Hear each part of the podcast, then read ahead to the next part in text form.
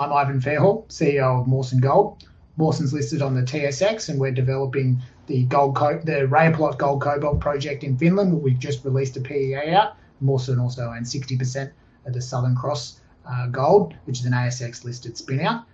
And um, yeah, we're uh, moving the project forward. Brilliant, uh, Ivan. Good to see you. Um, appreciate you coming on. Um, I guess let's let's start with the numbers uh, on on the on the PEA, uh, and then get into the so what. What does this mean? What do you do next? So let, us hit me with some of those uh, top line numbers if you don't mind.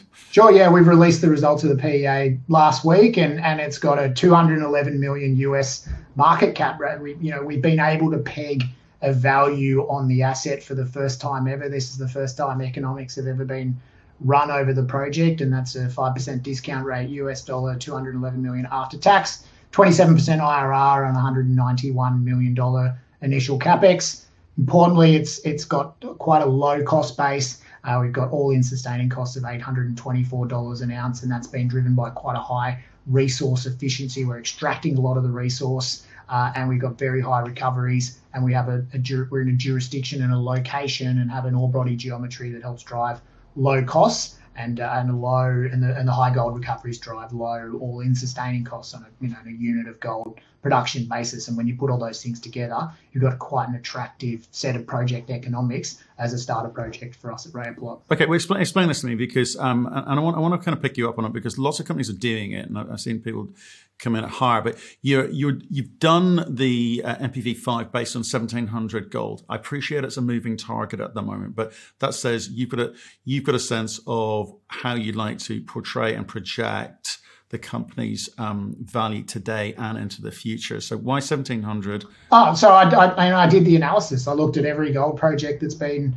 um, that's been uh, all the studies that have been done recently, and and I wanted to be at the right part of the peer group. At the end of the day, you know these things are important for investors to understand things in an absolute sense, but it's also their relative. You're able to compare projects on a relative basis, and and we're not using the highest gold price, we're not using the lowest. Uh, and I think we're sitting at the right point in the peer group. And um, yeah, we just we looked at the we let the numbers do the talking really. Okay, on, so on so like for like, it's, so the, it was a con- it was a conscious decision. Not not trying to kid anyone. It's just that if everyone else is doing it, why shouldn't we? Yeah.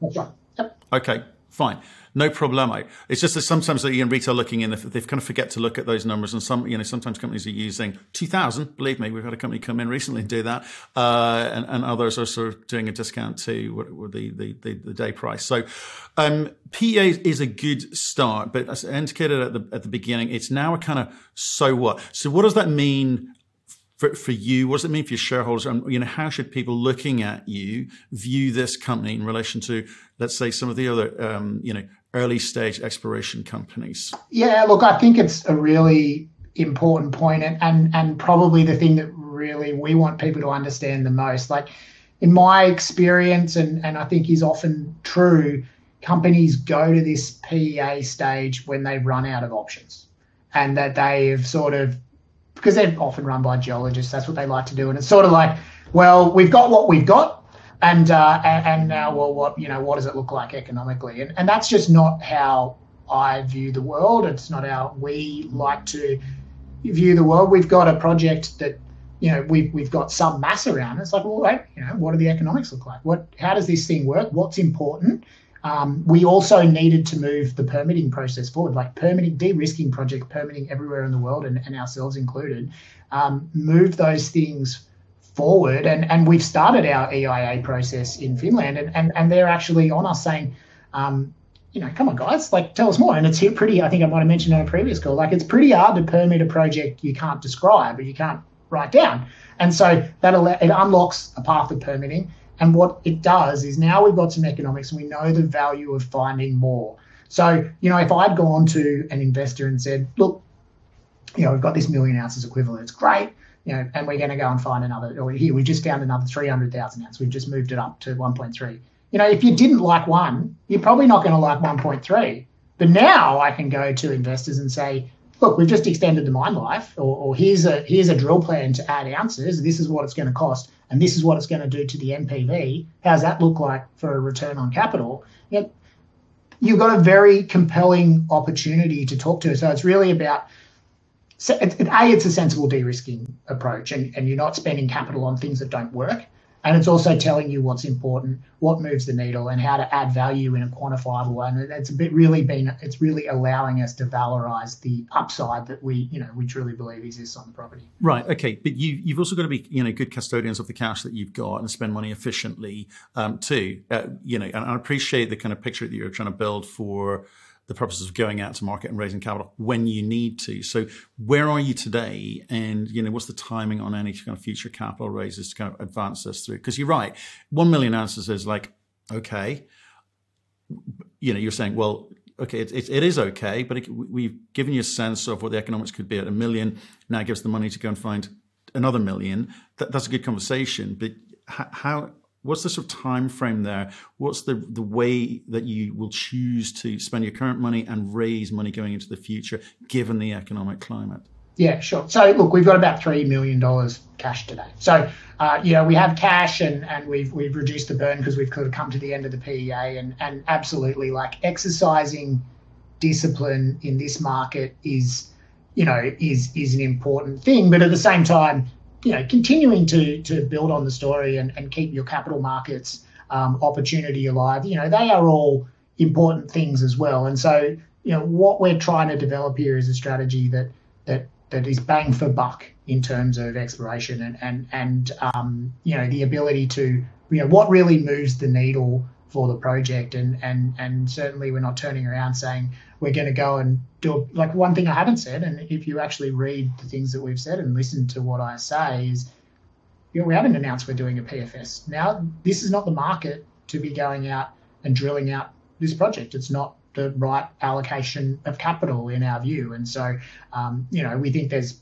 an opportunity exploration rise to add to add to add to it and and you know to do that meaningfully they probably need to raise capital but we're in no rush at the same time um, so it's really about focusing on where we can you know the biggest bang for buck where we can add value for the least amount of capital is really the sensible approach I think in this market. Okay, well, well let's dip into that. Okay, so no, no PF announced. Um, I think that makes sense because you know I think companies are coming out to market with with these economic studies, and the market's going, I kind of don't care. It's risk off. But bang for buck for you is exploration. So if we drill down into that, pardon the pun, um, do you know where you're going to spend your money? you know, and what sort of drilling and, you know, how many meters. I mean, because uh, when you sort of come down this end of the kind of where the cash is at the moment, you've got to be, like I say, we keep saying it, you've got to be cautious, you've got to be efficient, but you also got to say, I want to advance this company while others are kind of, you know, fearful to tread or fearful to actually do anything or hunkering down. I want to advance this thing because I think that's the right thing to do. I mean, what's the kind of thought process and more specifically, what are you going to be aiming at? Yeah, so we've got exploration ongoing at the moment. We've done a big, we, we announced that we were doing it, a big um, geochemical soil sampling, a till, uh, till sampling program. Um, to you know, we've got this area in the middle of the property that's never seen a drill hole. It's eight, there's eight kilometres between where we found the Rajapalot deposits, which go into the PEA, the original discovery on the property over at Rompas for people who've got long memories, six metres at 617 grams a tonne. You know, that's still the best hole that's ever been drilled in Finland it's the same gold event that's flowed through there, and um, and there's still a lot of the property, well, most of the property, you know, ninety percent probably has never seen a drill hole, and so we're working up targets in new areas that we haven't been um, to generate new opportunities, and that's low cost exploration work. Starting with the geochemical sampling, we can move to base of till drill, base of till drilling to um, to to to you know develop targets without you know blowing your brains out during drilling. Um, so we know, so so that's one part of the exploration. It's you know, how do you? Where's the the potential for a big bang moment to double, triple, find a Rupert? Um, that kind of optionality, given the size of our property and and the the lack of exploration, and this is in in in in the Nordics. It's you know people that follow it really understand this, but it's good to remind like it's all covered by a thin layer of glacial till. You don't have outcrops, but you know, so that makes life a bit hard sometimes. And, and the longer you explore there and you develop your techniques, and, and so the incumbents have a have a you know have an advantage, I suppose. People that have been exploring there, they understand the ground and, and can open it up a little bit easier. But the scale of the opportunity that lies beneath the till is is what is what really can get investors excited. And, and, and, and Rupert is a good example of that. They came out of the blocks with, you know, within 18 months with 4 million ounces. And that opportunity is there in Finland. It just doesn't stick out of the ground. Um, so it, you know the opportunity is huge. So so that's on the that's on the, the, the, the bigger picture. How do you you know multiples of of Rajapalot? How do you find those? We've got the other part of the, what I call the meat and potatoes exploration upside, which is you know we've got these deposits that go into the Rajapalot um, project. They're all open down dip. You know the deepest hole that is in South Palokas, um, which is the biggest is the biggest body in the in the project five, uh, 31 meters at five grams a ton gold equivalent. And that's, that's completely, you know, that's the deepest hole that's in, in the resource and it's, it's unfollowed up. So it's wide open. So demon, being able to demonstrate the system extends at depth.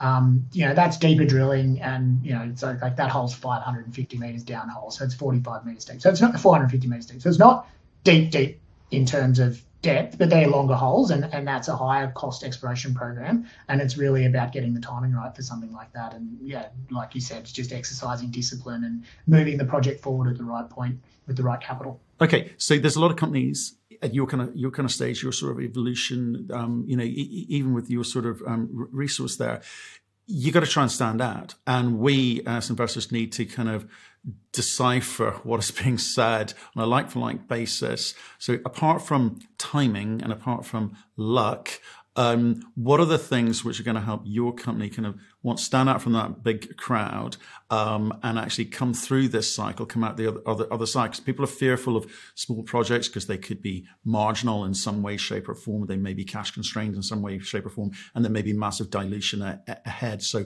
what are the things that you are in control of that you know, can I guess, make investors feel a little bit more comfortable that you'll be coming out the other side and perhaps are worthy of investment now? Well, look, I think we've we've we've focused on the things that we can control and, and, and that's what everyone will tell you they'll do in a market like this. And and how do we demonstrate the value of our assets? We started by spinning out Southern Cross. We had great projects that were being ignored, not valued, um, not fully appreciated. So we spun those out, raised new capital into a market that will um, will reward us for the exploration that's been done doing being done down there.